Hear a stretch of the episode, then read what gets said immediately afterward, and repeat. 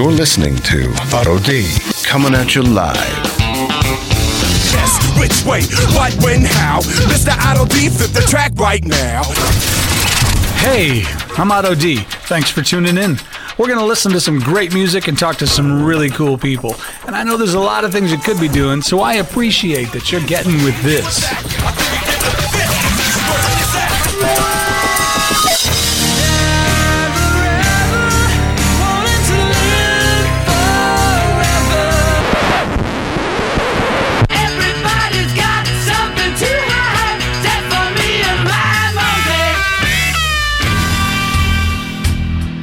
Hey, everybody, thanks for tuning in this lovely Monday evening. I am your host, Otto Daniolo, and tonight I'm going to be speaking with America's foremost speed painter, Mr. Randall Hedden, just after this track by Jonatha Brooke called The Wind from her CD titled My Mother Has Four Noses. You take the path down to the shore, but no one lives there house is shuttered, cupboards bare, papers scattered everywhere. The labyrinth of all your fears, the twisted plot that brought you here. You ring it out year after year with more faith,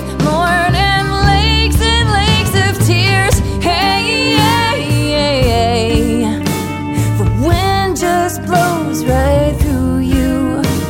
You're hollow as a shell, but you still can't hear the sea.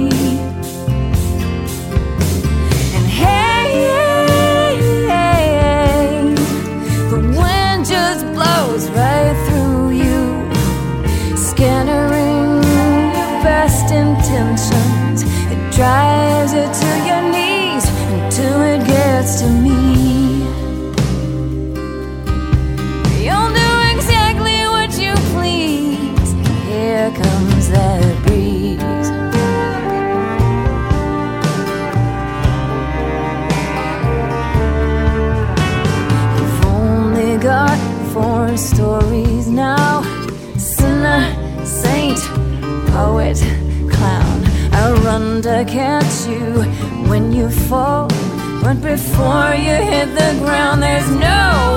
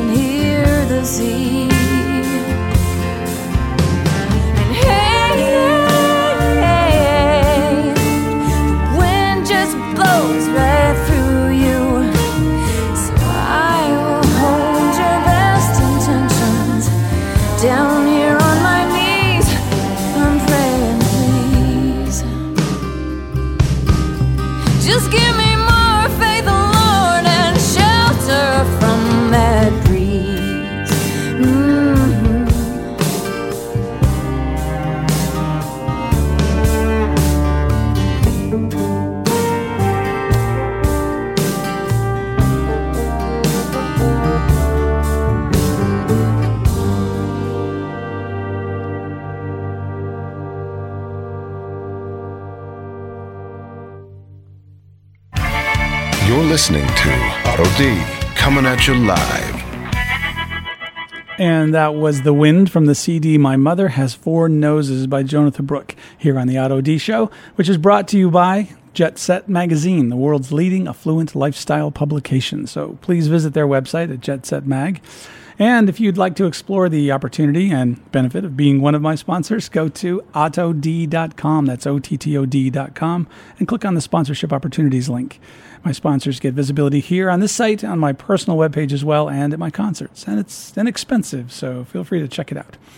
And uh, with no, without further ado, I should say, I'd like to introduce my guest, ladies and gentlemen, Mr. Randall Hedden. Thank you very much, Otto. Hey, how do you like the, cl- the applause? Oh, You're the I can't see the people though. I can hear it You're though. the first one to ever get applause. It's my new toy. So, how are you doing, Randall? I'm doing all right. I introduced you as America's foremost speed painter, but your your experience and uh, all the things you do is much broader than just speed painting. Give me a Yeah. quick overview of what it is you do. Gosh, it's a lot of things. I'm in the I'm in the art and design visual art field. I design restaurants. I've I've helped design theme parks, um, uh, resorts. I've worked for Mattel Toy Company for 16 years, Walt Disney for 18 years. Wow. uh, Holiday Inns. I've done uh, work and did some contract work for the Kentucky Derby for four years straight. Oh, wow. So all that. Uh, I had a contract for a while for about eight years with Sony. and they just call you a speed They just painter. call, It's like- call, call me a speed painter. Owned You- a gallery in downtown Scottsdale. you do for- that stuff for three really, years. You do that stuff really fast. Is that yeah, yeah. Get it out of the way really quick. Okay, so know. let's hold on before. Okay. I have a funny feeling that too much information here. No, it's like, oh my gosh, I I didn't realize, and there's so much more. You just mentioned uh, a gallery, but before we, I want to know about that. But before we do, let's back up a little bit. Okay. You mentioned Walt Disney. Yeah. So what were you doing with Walt Disney? Um, I actually worked and did a lot of the murals in their theme parks. Okay. You know, downtown Disney, Walt Disney World, Disneyland. Then I also worked on their trade shows all over the all over the world. I designed all of their flow for the trade shows, the backdrops, and, and everything. As far as murals go, what have you done a lot of work with murals, or was that just the only mural? Uh, for a long time, I probably was the the most prolific or largest mural artist in the state of Arizona for probably at least ten years. hmm Did you do some residential homework like that? Uh, some upscale residential, but I prefer to do the corporate and uh, commercial stuff. You did a line of, uh, I- I- gosh, I should say this. I'm jumping around too, but you did a line of uh, of uh, classic rock stars in a recent uh, series of paintings that you created that are that is incredible. Mm-hmm. Yeah. And uh, I I knew that you had turned those into a mural somewhere in town when I was driving down Scottsdale Road and saw the three of them on the Yeah. front of a building, and Yeah. they looked incredible from the street to see these paintings. You know, Jerry Garcia, I believe, and Janis Joplin, and uh, Jimi Hendrix. Jimi- was it Jimi Hendrix? On that Jimi? Hendrix and who else? Was Uh, Morrison Jim on the Morrison. wall, yeah. yeah, Jim Morrison. Yeah. And actually, I got up there, didn't even have time to sign them because they wanted to get them up and get them out. By the time I came back, somebody else had come over and autographed all of them. with their own name. Their own name. Yeah. That's pretty funny. Yeah. Uh, did you leave that name on? No, we took that off. That's pretty funny. So, and let's get to the gallery then. You mentioned uh, the gallery. Tell me a little bit about that. Well, we had about 30 artists, and we always carried around a million, a million and a half uh, worth of Cash art. in- in the yeah, cash. Liability, more or less. We, we, we had a lot of fine art. It was a figurative fine art gallery, which meant there was only portraits and figures in there. Very Where, little- where was the gallery? It was right on Main Street, the first block In- west of Scottsdale Road in Okay. Old Town Scottsdale. Oh, okay. What was the gallery called? Had an art gallery. That makes sense. Tough name, huh? It's easy to remember. um, so, tell me a little bit. Uh, when when did you open the gallery? Uh, I opened the gallery in 2006, and I closed the gallery in 2009 after the Great Recession. Mm-hmm. And at that time, when I closed, uh, 68 other galleries followed with me. So, but you told me not to talk about anything n- negative. No, that so was good. It do was, that. it was good that all those galleries Yeah, closed. so no no gallery closings. The thinning of the uh, herd. the, the no ex-wives and uh, You don't have any ex-wives, do oh, of course not. How many how many ex-wives do you have? I got a couple of them. I got a couple. You know, of them. it, but when somebody always asks me, say, "Have you been married before?" Yeah. Well, how many times? Well, just I've been married before. Okay. why you want to get married again? Yeah. So right now you're married, actually. I am married. Since we're on the, I've been the married personal for- side of things. Seventeen years. Okay. Well, that's good. Not bad. She set a world record about seven years ago. Oh, lasting longer than everybody else. She outlasted everybody by she. I think she's outlasted everybody combined. well, there you go. So- Must be a good woman. She's a good woman. Cool. Well, listen, tell me a little bit now. Let's get back up. We heard a little bit about the Okay. gallery and some of the things you've done. In fact, when you rattled off that list, I wish I'd have been writing that down. There were a couple other things you mentioned in there that uh, you- I was thinking about hearing more about. Well, you sent me this question. Besides. Disney, besides Disney, Yeah. you mentioned another uh, Mattel large- Toy Company. Was it Mattel? Right. What did you do Yeah. with Mattel? Did the uh, we? I would get the the generic product. They would send it to me. Say, for example, See 'n Say. A lot of the moms out there listening would know.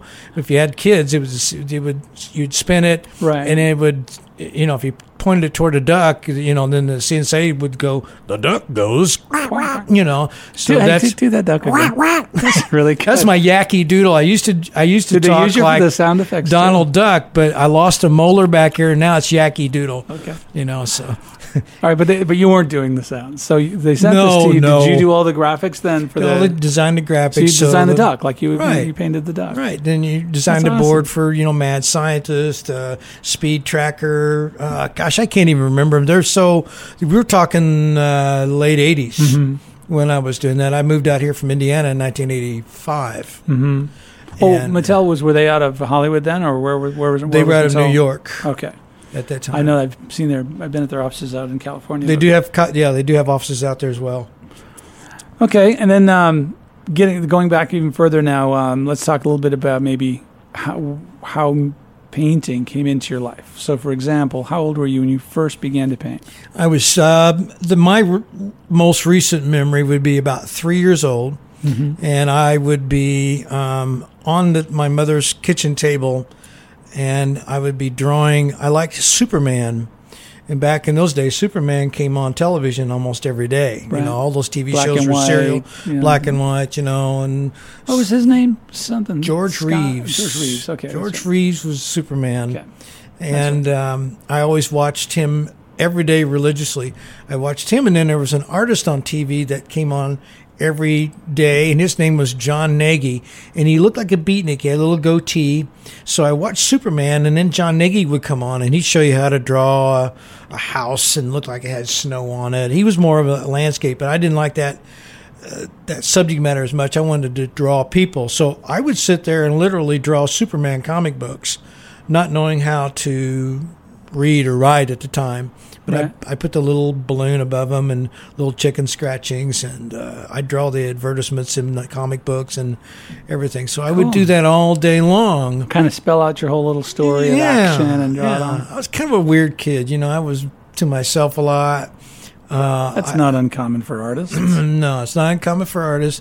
I kind of had, uh, I, I enjoyed being by myself. I could have a party in my head all day long Mm-hmm. with my ideas floating in and out all day long. And my dad would come home from work about three in the afternoon and he'd literally drag me outside and say, stay out there till supper, you know, and I go, I do now. I can't draw out here. I can't draw out here. I got to play basketball or football. That's, that hurts, you know. That's so it was, it was remarkable that I finally figured out that I wasn't going to get chicks or girls weren't going to like me if I was just sitting there drawing or painting. Girls do that too. But if I took up sports, why I would You got that. more attention, So huh? I started to excel at sports, Uh-huh. and um, uh, I I kind of enjoyed that. Kind of got me away from my art a little bit, but that was fun So that would have been what through high school. You were junior high basically it got started junior high i uh, i was in the seventh grade and didn't know how to dribble a basketball Hmm. my dad got me out there and just dribbled a basketball and finally by the time uh, i was in the eighth grade i was uh, starting point guard for our team. Wow, so that was kind of cool he really hid your pencils, didn't and, he? and I'd hit my I hit my peak at five eight and a half at, uh, at, said, eighth grade, Dad, and I can't play basketball." and I stopped. Yeah. I'm five eight and a half now, so Yeah. you know, so um, yeah, I had a lot, a lot of fun. Then I went, got back into. Uh, it, I had a good art teacher in junior high. High school, I moved into a little uh, small town, kind of like a Mayberry type town. Where? And uh, it's uh, Petersburg, Indiana. And so where, where where did this take? Where, where were you born? I mean, where did the first? I was part of the born in place I was born in Washington, Indiana, which is a small town, about nine thousand. Then I moved to Evansville, Indiana, Oh, and that's my hometown. Okay. And um, we left Evansville, Indiana, in my high school years, and I wound up in a little uh, farming community. Mm-hmm. Uh, the whole city was about eighteen hundred. And Evansville's about 180,000. So um, my art and my my uh, music training and everything was was done. I mean, I had played. You know, I played woodwind instruments in a philharmonic. Mm-hmm. That's I learned how to read and write music in the eighth grade. Mm-hmm. I learned all that, and by the time I was in high school, uh, we got dumbed down. I mean, my art class was nothing. There was no music class unless you wanted to be in a marching band. Right. There wasn't anything else. Uh, I started a little rock and roll group. I was just, uh, you know, I couldn't play lead guitar. I, I, I strummed chords and sang, Uh-huh. and that was it. And uh, you know, got enough girls for me, and I got a little. but you know what? I peaked and I realized that strumming the guitar, I'm not going to get too much farther unless I get serious. So I had to pick one or the other. I had to art Right. or music, and I had to pick the art. So did you go to did you go to college at all or study art I- more I- formally? yeah, I went to college for one year, junior college, Mm-hmm. um, and uh, uh, there wasn't really much of a music program there as well. But I did take a lot of art. I took a lot of painting classes, especially I took some electives in the evening, Mm-hmm. so I got to be around a lot of other artists and paint. Uh, so I got plenty of that. How'd you land your first commercial gig, or how? What kind of got you into actually making a penny, painting or drawing? first made a penny because I knew in school that I could draw your face. I got, um, I was in grade school and I always would draw somebody next to me. I was Uh-huh. never, I could never pay attention in class. um, I was, I couldn't either. no, I couldn't. I couldn't pay attention. So I would sit and draw somebody next door. Well, I, I had this one teacher I didn't like. Her name was Mrs. Ferguson. She was about four and a half feet tall, and she had a beehive hairdo Right. that made her look like she's about five and a half feet tall. and so I drew this cartoon or sort of a parody of Mrs. Ferguson with a beehive hairdo, but there were bees flying out of it. There was actual hive with bees flying in and out of her head. Right. And uh, she caught me at it and sent me to the principal's office. I thought I was in deep trouble. Mr. Wiseman called me into this, his personal office, and he has the painting or the drawing in front of him. He says, "Did you do this?" And I said, "Yeah, I did." And he goes, "That's pretty good." he says, "Just don't do it anymore." And he says, as I'm leaving the office, he says, "Oh, by the way, can I keep this?" I said, "Sure." That's so I kept it, but I was always good at drawing people. So what Was I that did, your first trip to the principal's office?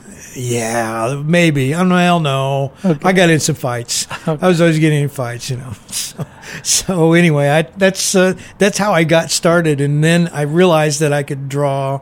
I was drawing people in in junior high and early high And school. were you charging them? Is that where you were Oh, getting yeah. back to the Oh, first yeah. penny? I mean, you draw your Oh, yeah. friends and show them a picture, I and was doing say, paintings of my teachers and getting 25, 30 bucks. Now we're oh, talking. Oh, wow. We're talking 1967. "That's pretty awesome." you know, and that's pretty good money because you could go on a date, fill your car up with gas, and have dinner for five bucks Right. back then. Right. So I'm walking around with 35, 40 bucks in my pocket. That's my dad cool. doesn't even have that in his pocket. Right. So this is really cool. And I thought, okay, I'll do this. So I went to uh, a county fair one time and saw somebody.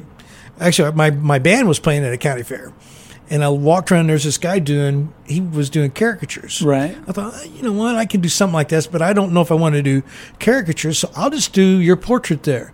So I bought all these uh, uh, about thirty sticks of colored uh, pastels, and I would sit there in about fifteen. And chalks, doing chalks real quick. Yeah, and I, I did, could do your chalk portrait, a, Mm-hmm. a- your face that looks like you in in fifteen minutes, mm-hmm. sometimes less. So actually, I was speed painting in the '60s. Yeah, really. But, and and. I usually would have an audience. There'd be at least 50 people watching me every time somebody sat down. So I would do that. uh, You know, I, I would be doing that at a, at a county fair and charging five bucks a piece and doing four or five an hour. Mm-hmm. And so I would get out of there after a six hour day and I've got three, four hundred dollars cash Right. in my pocket. People were making that in a week there. You know, 200 bucks a week back then was a ton of money. And I've doubled that in one evening at a county fair Right. in southern Indiana.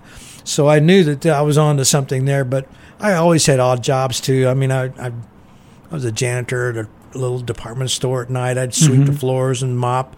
And I had a paper out in the morning, got up at six o'clock, five o'clock in the morning, did a paper out. I had about 50 customers, uh, you know, shovel snow when Right. it was snowing and uh, did all, all those kinds of things. So, Fairly resourceful.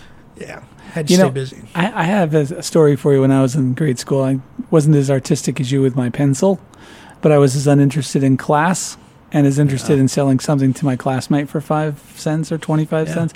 And I started making games. I would actually, they would, they would, it got around that I would make these little games and they would ask me, can I have a basketball game or a football game or something? And I'd say, sure. You have to have dice. If you have dice, I can make you a game. And I would just write the numbers from two through 12 and I would write down the outcome of what happens, like on a kickoff, if it goes on to the end zone or down to whatever yard uh-huh. line. Then I would draw them a little football field and tell them to use a wad of paper as a ball. and if you want to, then if, when it's first down, if you want to pass, you roll over here. If you want to run, you roll over here. It has the yards. It's like just make it up off the top of your head and make these little lists, you know, and kids would pay me for them. So I got in trouble. That's one of the times I had to go to the principal's office because I was making and selling all these. I games. almost got in trouble. One of the, the two things I would do is I was the president of my my senior class, and that would mean be in charge of concessions at basketball and football games. okay. And so we had these little these little vests we had on, Uh-huh. you know, and so I always had a little bit of Everclear or something, or a little whiskey, and I was selling. You know, if you want to buy a Coke for twenty five cents, if you want to give me fifty cents, I'll spike it. So I'm spiking Cokes. And then what happened is in my senior year, also the Sharpie was invented, the the black Uh-oh. the black Right. Sharpies, and I knew that I could imi- I could copy anything. My hand lettering was impeccable. My line work was impeccable. So what I would do is I would go up and buy a ticket to a concert, right. and they would stamp your hand. Black ink, Oh, stamp your hand. I'd go in and said, "Ticket's five bucks for half that price."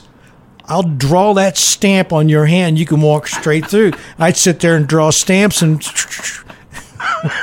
That is too funny. awful. That's awful. Well, it's it's weird. Uh, the young, artistic, and creative mind isn't thinking about awful. They're just like, oh, I could do this. You know, Yeah. I can do this. I can do this. Look what I can I, do. when I was married, I, I remember the I had a little Volkswagen Beetle, and Volkswagen Beetles back then just would break down, and they just the horns would quit, and then you couldn't pass an inspection and be able to get a driver a, a license plate if your horn didn't work, or Right. you know, constantly it was always something wrong. The windshield wipers wouldn't Right. work on those Beetles. They were awful cars. right. So Yeah, I the- remember they were always breaking. the down. sticker was about a three foot by three foot square uh, emblem that went in your window. So I just took my my sharpies and I made the sticker and I stuck it in the window. So I passed the inspection every time. Well, maybe I'll come back and get you for that one. They might retro thirty years later give me the money back. Well, now we're going to talk a little bit about music too. I know Yeah, uh, you, you. I didn't realize you had been in a band, or maybe you had shared that with me before. I'd forgotten. But well, I tend not to let anybody know that too often. okay, but that's okay with me. Now everybody knows. Yeah, everybody. So, um, w- music. Then, when you were young, were you, how many kids were in the family? I had a brother and a sister. Okay, and were they musically inclined at all? Uh, yeah, we all were required to play instruments. My brother played um, um, cornet. He didn't play the trumpet. Okay. He, he played the cornet. He played as long until he was told he didn't have to play it anymore, and then he quit. Right. Uh, my sister still plays piano. She's a music director in a church. She can sing. She's she's got a great voice and uh, very musically inclined. Our family is all musical anyway. So when you started, though, then obviously the parents put you on some instrument in, in school. Was it guitar? Uh, I had to or- play the guitar. I taught, taught myself. Right. Uh, I had to start with clarinet. Guitar was way too cool to let it. Way too cool. Yeah, we were. I strict- started on trumpet. We were strict Southern Baptists. You know, guitar. You know, you dance, and if you dance, you're going to go to hell. So you can't play So guitar. clarinet. Clarinet. so, you know, they dance to clarinet music. You know. I know those people go to hell too. You Oh, know? okay, well, it's gonna be a fun place. So Yeah. clarinet. Then how long did you play? A couple years. I played clarinet Like through grade school? You still have one. I I can still. You know, I picked up a clarinet. My stepdaughter, when she was in in um, uh, junior high, right. she wanted to play, so we went and rented a clarinet, Uh-huh. and I had played in probably I have a trumpet in my closet. 20 years. And I put the clarinet together and I'm telling her, like, Morgan, this is how you play it, and this is how you get the reed ready, da, da, da, da, putting all this stuff together. And all of a sudden, this stuff just starts coming back. Right. And all of a sudden, I'm doing a, a Benny Goodman rendition of Somewhere Over the Rainbow to her. And she goes, Screw that. I can't play like that. And she quit. She quit. We had to take the clarinet back the next day because she kept trying to play it like that, and it kept honking like a goose, right. you know. So she's beginning. you know. Yeah, and I, I and you know I looked at looked at her. I said, "Look, more I, it took me a long time. No, you have never seen you play it before, and you just picked it up, and I can't do that, so I quit." Crushing. That's horrible. Yeah, I crushed her on that one, so that was bad. that's too bad. Yeah, Well, you didn't stay with clarinet. You got off of music. You ended up starting a little band by learning guitar. Mm-hmm. But uh, what was some music that played around the house? What's some stuff you enjoyed growing up? What you know, when you? I was a kid, we we listened to things. Of course, there was, you know, you had a lot of the the '50s music was going on, but my mother loved to listen to Elvis Presley, and the Isley Brothers, and things like that. She always constantly had the radio going. And then I liked. Um, I remember when I was in junior high, we were listening to things a lot of folk music. We listened to Dylan and, and the Mamas and the Papas, uh, uh, Peter Paul and Mary, um, uh, John Sebastian, Lovin' Spoonful. Oh, yeah, yeah. We were we were kind of Joan Baez was out, you know. So we we listened to a lot of that. You know, John Sebastian, he wrote Welcome Back, Kotter, know, the theme song for the Yeah. television show. If you remember that show? Yeah. Well, about the time that that had kind of come and gone initially, and Steve Martin was really, really big. This is about 78 when Steve Martin was really blowing up as a Yeah. comedian and doing the tour, you know, the college Yeah. tours. I got to go see, it was like fourth row, Steve Martin at Bradley University in Peoria, Illinois. And, uh, and what's his name? John Sebastian. That's the guy. That guy? That guy. Gosh, I haven't thought of his name in a long time. Never heard that. We're too young Um, for senior moments. You so know that. he he was playing. He was opening the show, oh, cool. and he, so he had by himself without Lovin' Spoonful, you know, without a band. He had like twelve guitars on stage in a big semicircle behind him, and he would just keep changing guitars and play a song. And he said he really enjoyed doing the Steve Martin tours because he got to do his crazier, weirder music, and he did play some pretty weird music. He had a song called "Freezing from the Inside Out," which was pretty scary. Yeah. But he was a great uh, singer songwriter, a young kid with his first hit with the uh, Lovin' Spoonful. Yeah. Yeah. Well, let's play. Uh, we'll give you a minute to take catch your breath. I know we're going. I full- know. full I'm tilt. panting. I'm out of breath already. And, uh, we'll play, I'm about uh, running out of things to talk about too. We'll play one of their uh, one of their. Tu- oh no, you're not. Trust me. and uh, we'll play one of their tunes. Give you a couple a couple minutes off. This is a tune called "Daydream" yeah. by the Lovin' Spoonful.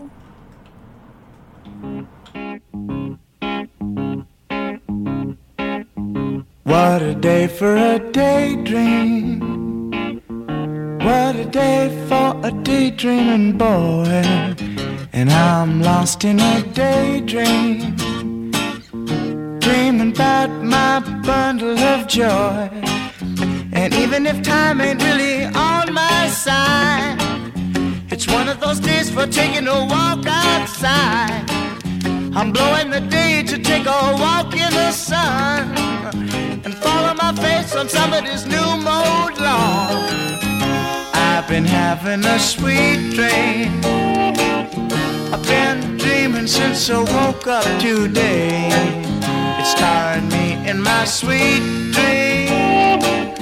Cause she's the one makes me feel this way. And even if time is passing me by a lot, I couldn't care less about the dues you say I got. Tomorrow I'll pay the dues for dropping my load. A pie in the face for being a sleepy bulldog.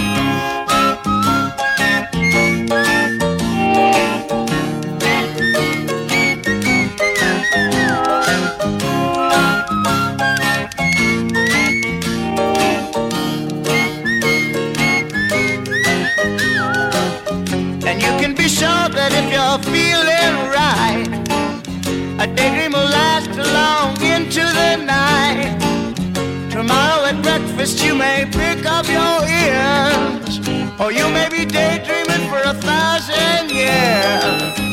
What a day for a daydream, custom made for a daydreaming boy. Now I'm lost in a daydream dreaming about my bundle of joy.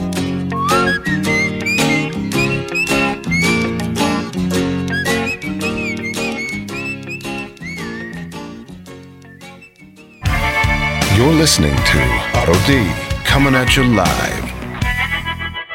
And I am Otto Daniolo, the host of the show, here with Randall Hedden. And Randall, we've been talking a lot about your background, a bit about some of the things you've done. And um, I introduced you as America's foremost speed painter, but uh, we haven't really talked a lot about how that became a career in and of itself and, and really how you got going with speed painting. Give, give me a little bit of That's that. a wild story.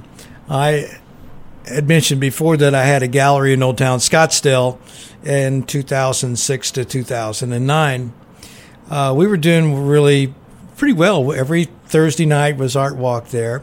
We had a live band there, wine and cheese, Mm-hmm. and in a two-hour period, we'd have between two and four hundred people go through our gallery. It was basically elbows to elbow all the way around the gallery. You know, people s- staying there, and then uh, we had thirty artists that we represented, and I would always be there. People wanted to talk. And as you mentioned, there were a lot of galleries at the time. So was that A lot. I mean, be- it was during the full- art walks through Scottsdale. The art walk was went went down uh, down Main Street through Marshall. Marshall went across Indian School in all the way down into Fifth Avenue. Right. It was completely solid galleries, almost on top of each other, and then um, the uh, Main Street galleries went all the way to Goldwater, and even around uh, some of the other side streets. So we had.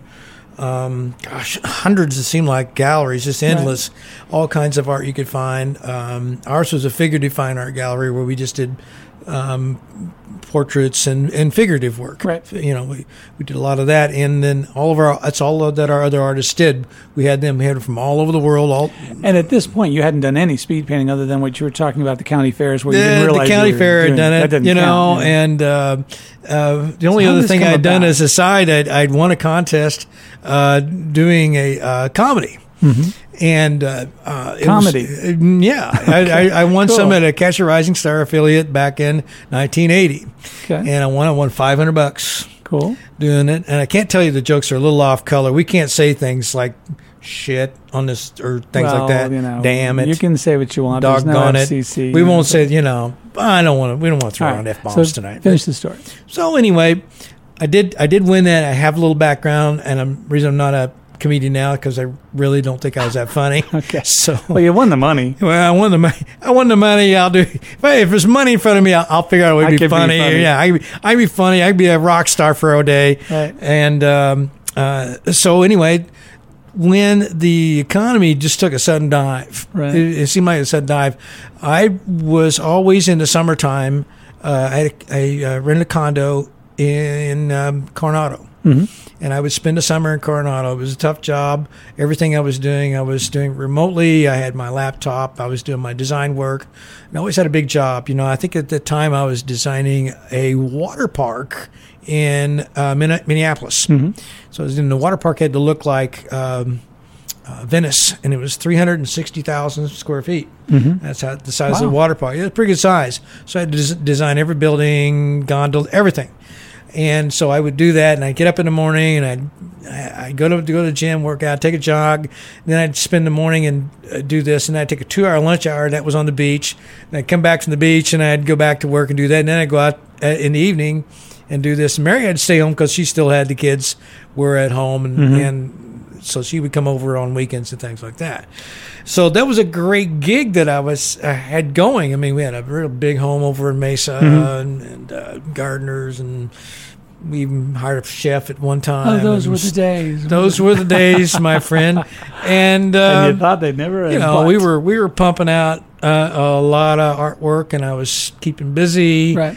And then um, we saw signs before it really came down. right. So you closed the the gallery. The gallery closed. It it just basically came to an abrupt stop, and Almost closed um, itself. It, it it didn't go down slightly. It just fell off a cliff. Right. And so we kept the gallery open just enough. I honored the uh, the lease, Mm-hmm. and we, we paid out the lease and got out of there. But I had I had people BKing all over the place. I Right. had thousands of dollars that people couldn't pay me, Right. and you know I had people I owed money to as, Right. as well. So things kind of took a really bad turn. During that time, 68 galleries followed me in closing Right. in that same area. So it turned into a virtual ghost town. And I'm sitting at home with one of my buddies, who's a really good businessman. I said, "Man, I said, I said, I don't, I really don't know what to do. I don't want to get out of this business." At the time, I probably had been in business as a professional artist for um close to 35 years Sure. what am I going to do now? You know, go back to school and uh, learn something else. I just didn't want to do it. I've, I'm an artist. That's all I've done. Right. I've worked for myself all my life. so one of my one of my buddies said, "Well, he'd known me since Indiana," and he says, "Well, he says I, I've seen you. Um, I've seen you on stage when you did your comedy, and I've seen you paint in front of people at the state fairs. Why don't you paint one of your paintings on stage?" I said, well, that sounds like a pretty cool idea. So I went and Googled uh, painting live on stage on uh, YouTube, and a guy named Denny Dent shows up. Denny was the first speed painter. He started uh, speed painting in Central Park right after John Lennon was assassinated. So I thought, well, I'm going to go ahead and I'm going to try try this out. So I got a big five foot by five foot canvas in my studio at home, and uh, it was a Sunday morning at 7 a.m. and I played some Beatles music and I painted Paul McCartney. I still have a picture of that canvas. Looked pretty good. Looked like him. And I started laughing, and, and Mary was listening to me. Because you did it pretty quick. You were going for in- speed, right? I did it in 12 minutes. Okay. On a five by five. five foot by five foot. Paul McCartney in twelve minutes, and and I wasn't looking at, at anything. Well, I, was, I had a picture of Paul. I was kind of looking off to the side, but I finished it, and I was like, "This is just just too not easy, but this is a, a big change from like, I could do this. my thirty thousand dollar oil paintings I was selling." Right. So, um, so I started to kind of work this thing a little bit, and um, I kept having these uh, uh, little uh, uh, dreams or visions, and you know, if you get a bad jingle from an advertisement in your head, Right. it just won't go away. Well, mine was "Anytime at All" by the Beatles. I was not a Beatles fan. And you kept hearing this song. I kept hearing dreams. anytime at all. I woke up in the middle of the night. My wife will attest for this. I'd wake up in the middle of the night, listen to anytime at all. Uh, I'd be grabbing a sandwich out of the, the fridge anytime at all. I'd be driving down the road anytime at all. Finally, I'm like, I, I, I don't know what this is. So I went on iTunes and typed in anytime at all, and it was anytime at all, you know, and it was the Beatles. And I'm like, oh, okay, all right. It's the Beatles and uh, I started getting all of these little weird vibes, and uh, uh, I had these dreams and visions of John Lennon, and I uh, really didn't pay a lot of attention to it. But my first painting that I ever did live on stage was a painting of John Lennon at the Mesa Arts Center. It was six and a half foot square. I did it in nine minutes. We sold it for five thousand dollars. Wow. And um, one of the guys that was managing me uh, sent me a text. He says, I, I just saw a Vegas act tonight. That was the first time I had been on stage in front of anybody since the 80s, doing anything like that. It felt really good. Um, I did another show about three months later for um, uh, the uh, um, Hospice of the Valley at the Biltmore. Hospice of the Valley had these tables where one of the tables is all nurses and doctors, and the other was people that were like uh, maybe clergy, um, spiritual people. Well, a lady came up to me after I did I did a Rat Pack show at the Biltmore, and I'm sat down, and they they wanted to feed me afterwards. So I'm sitting down at a table, and people were coming over to get their picture taken with with me, mm-hmm. and a lady comes down. She goes, "Hi, my name is Anita, and I'm I'm a I'm a, a, nurse practitioner, mm-hmm. and I'm also um, I'm also an, an empath and, and psychic." Mm-hmm. And I said, "Okay," and she says, "I just have one question I want to ask you." And I said, "Well, what's that?" And she says, "I want to know when you were up there painting, why did I keep seeing John Lennon standing behind you?" And of course, the goosebumps kind of got popped up on my on my arm, and and my wife was sitting next to me, and she kind of nudged me and said, "Well, tell her, tell her the story, tell her the story." So I told her a little bit about it, but Hearing the song all the time. yeah, and then you know, time went on, and my bestseller has always been the John Lennon speed painting. Mm-hmm. You know, it's I've done a lot of them, a lot of the other ones, but that's always been my bestseller. Um, as time went on, I got discovered uh, at a casino by Charlie Daniels' manager. Mm-hmm. He sent me to Nashville, and I've opened up for Wynonna Judd, Brad Paisley, Darius Rucker, uh, Travis Tritt, and Charlie Daniels and, as well. and you painted those guys up I for them, those guys them. on stage. You know, a lot a- of your speed painting you've done for charitable events where you you're being paid a fee, but then they're auctioning off the painting for charity. auction, I get a small fee, Right. And they auction off the painting. We've uh, You've done that with pro ball players and pro ball players, actors, you know, uh, politicians, all kinds of athletes that, that that you know the athletes that's come in and out of my studio Um, if I told you all of it, you would you wouldn't believe me. You know, it's like I I have some of them on my auto dial that I can call them up and say, hey, I got an event. Can you come by and I'll paint you and we'll make some money. You know, Now you still go back and forth. I mean, it's not like now you only do speed painting. I saw a, Dave Matthews painting Oh, you yeah. did that was inc- it looked like a photograph. It was incredible. Of him playing live a- on stage. I Had a client in North Carolina commissioned me to do the Dave Matthews. He was a personal acquaintance of Dave's, Mm-hmm. and he was kind of like a, you know, kind of like the Deadheads follow him. He follows Dave Matthews Right, around, right. And uh, uh, he paid really good money for that painting, but Dave got wind of it, Mm-hmm. and and he was actually in town during the painting being being done, but I never did, was able to connect with him. I did get a call, said, "Hey, you know, if if Dave has time, can he stop by?" And I'm like, "Yes, he certainly can." You know, that would be really really cool to have that happen. But Yeah. yeah, I got that one done. Cool. That was a lot of fun. So in your music series and uh, some of the fine art music stuff, the um, the ones we were talking about before, they're on the buildings, the sides of the buildings. Yeah. You did a blues a blues series. You've done uh, in this fine art version of those. You've just done these classic rock guys, right? And these are Those are basically classic rock, but I'm still going to go back to the blues. Uh, I've got some uh, uh, original photographs of BB King that were taken. I purchased those to to work off of. So I'm going to come up with another BB King um, on that. But I did, yeah, I did have a show at the Herberger uh, about a year and a half ago called The Art of Blues, where everything I painted came to life. So BB King came to life, and, and uh, um, Billie Holiday, Etta James. Cool. and full disclosure, you mean we've we've actually worked on that process together at one point. We have. I you met me and I was doing a John Lennon tribute show and and all of a sudden you thought I, I know how to have John behind me and we did a big Yeah. show on We John's last birthday show. at Celebrity Theater where it was pretty incredible. You painted four different faces of John. You'd paint one, I'd come out in that outfit. You'd paint another, I'd come out in that outfit with Marmalade Skies, a whole band playing behind us. Yep. It was great, great fun. It was a big, big, big time. That's funny how that started. You know, it was a guy that has has never met you. He was in my studio one day when I was working on a, another speed painting project. Right. This is probably about the time I was putting putting together the Art of Blue show, and he said, "You know, there's this guy, and he's doing this John Lennon show. I heard about it. His name's Otto." he says, "You ought to meet Otto. You need to meet Otto someday." And I went, "Yeah, it'd be kind of neat, you know." And then uh, Bob Conrad Oh yeah, Bob. you know, Bob comes uh, and he sends me an email one day. I guess you had uh, signed on to do a couple shows through one of his Right. entertainment companies, and Right.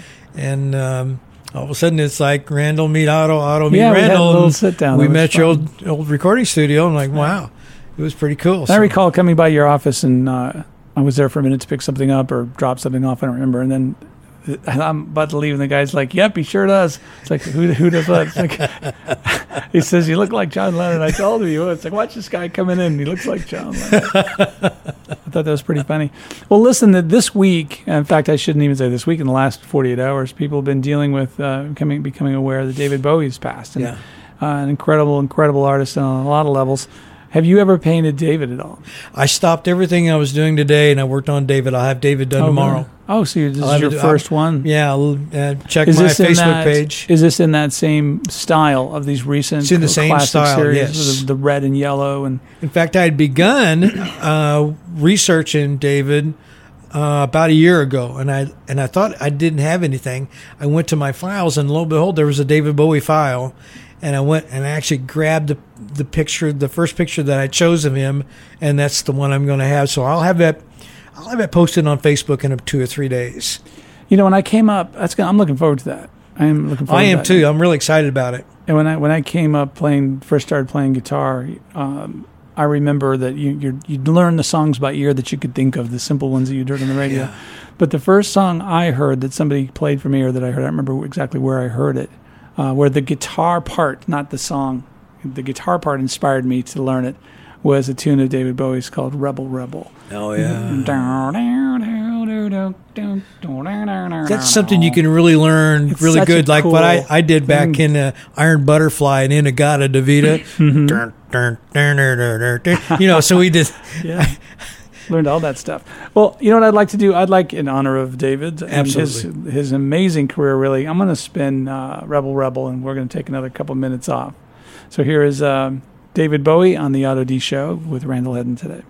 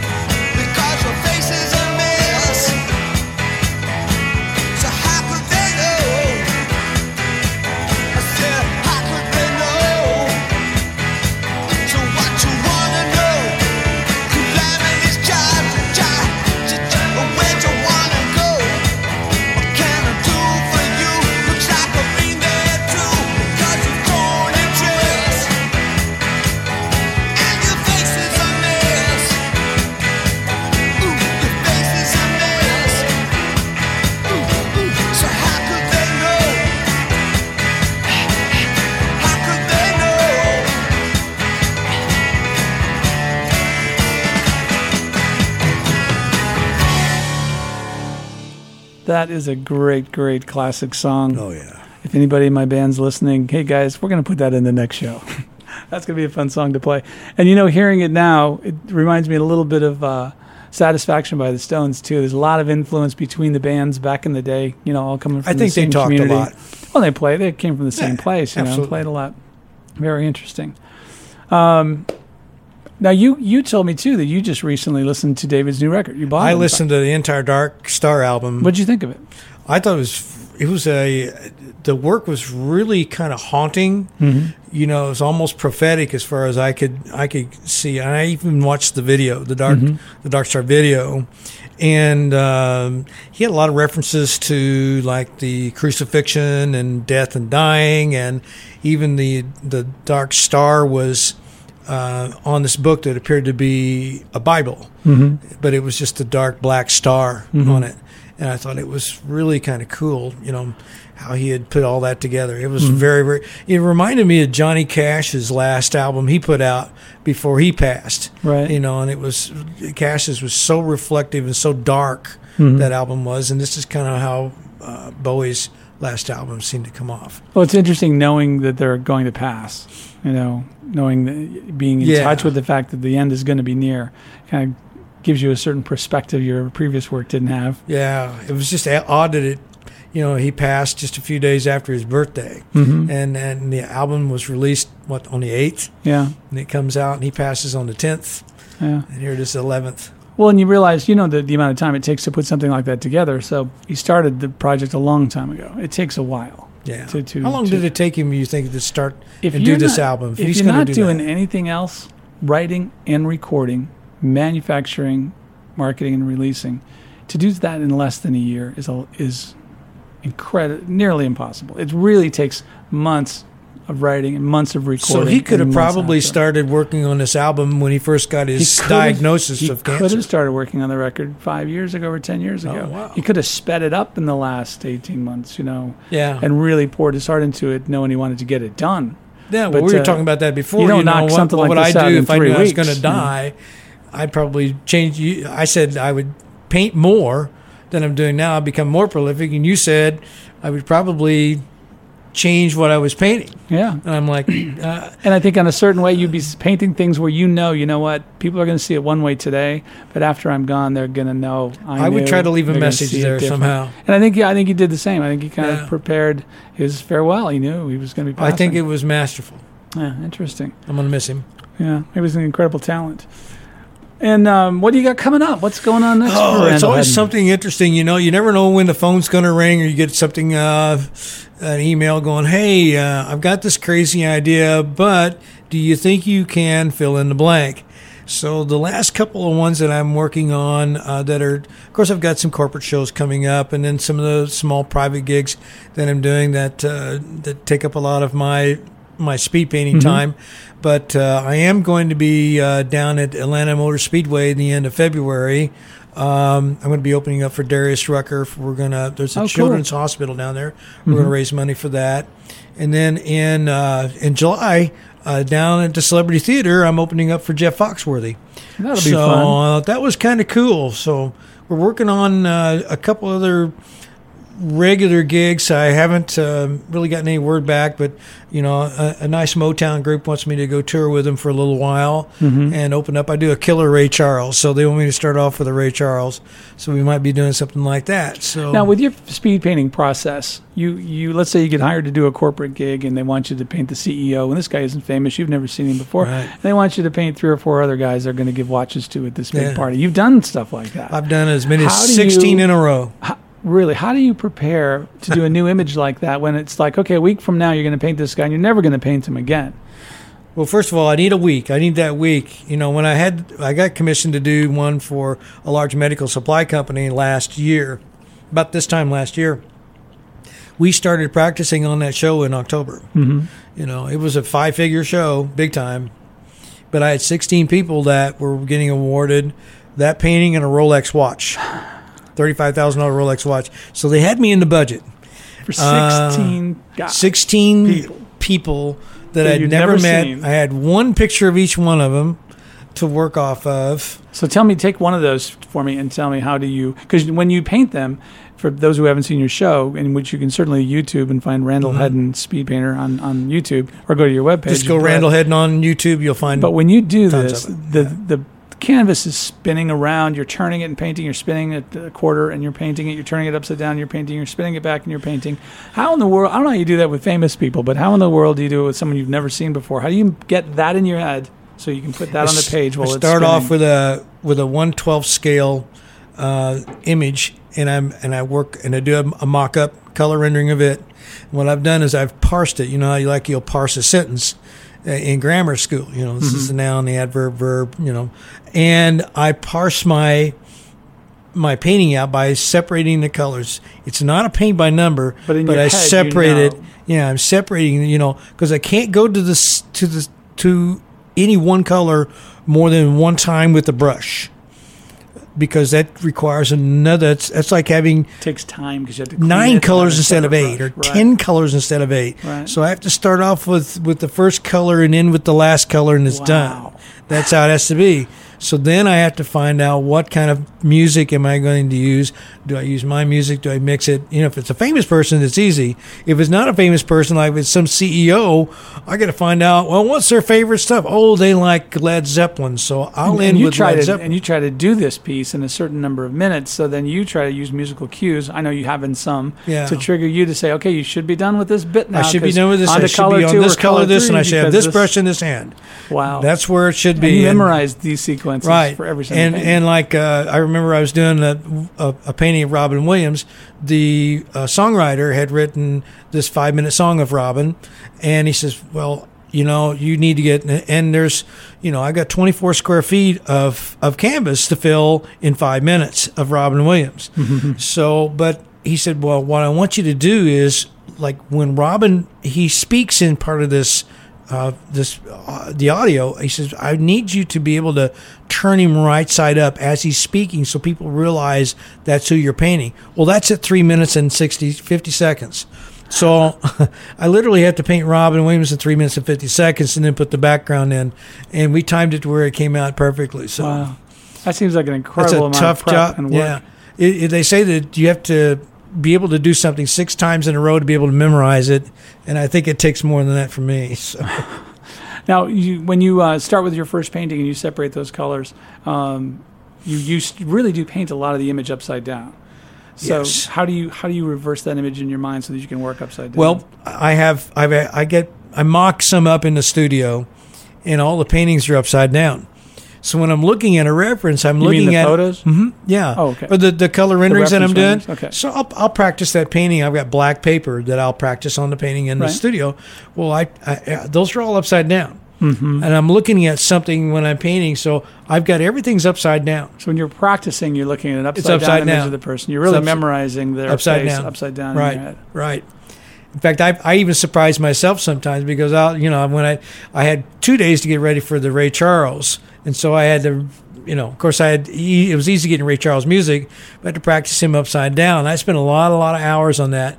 Went into the uh, uh, I was at the Celebrity Theater again, doing that one, and I really had no idea how it was going to turn out because of uh, the lack of practice time. And I was doing this upside down, and I knew I had it because I wasn't watching. I spun it right side up because I'm not watching that. I'm not standing back like the whole crowd is. I'm right up on this thing. I only see what's in front of me, so I don't get the whole picture. Right. So when I spun it around, people were all of a sudden they started, start, started standing up and, and and screaming and yelling. And I thought, okay, I got this thing. I stood back and went, hey, it does look like Ray Charles. It's great. That's good. So- fantastic.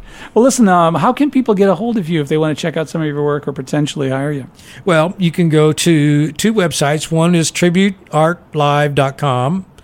And you, the other one is real easy to find. I just started this one. It's randallhedden.com. And Randall is two L's. Two L's, A L L, and two D's.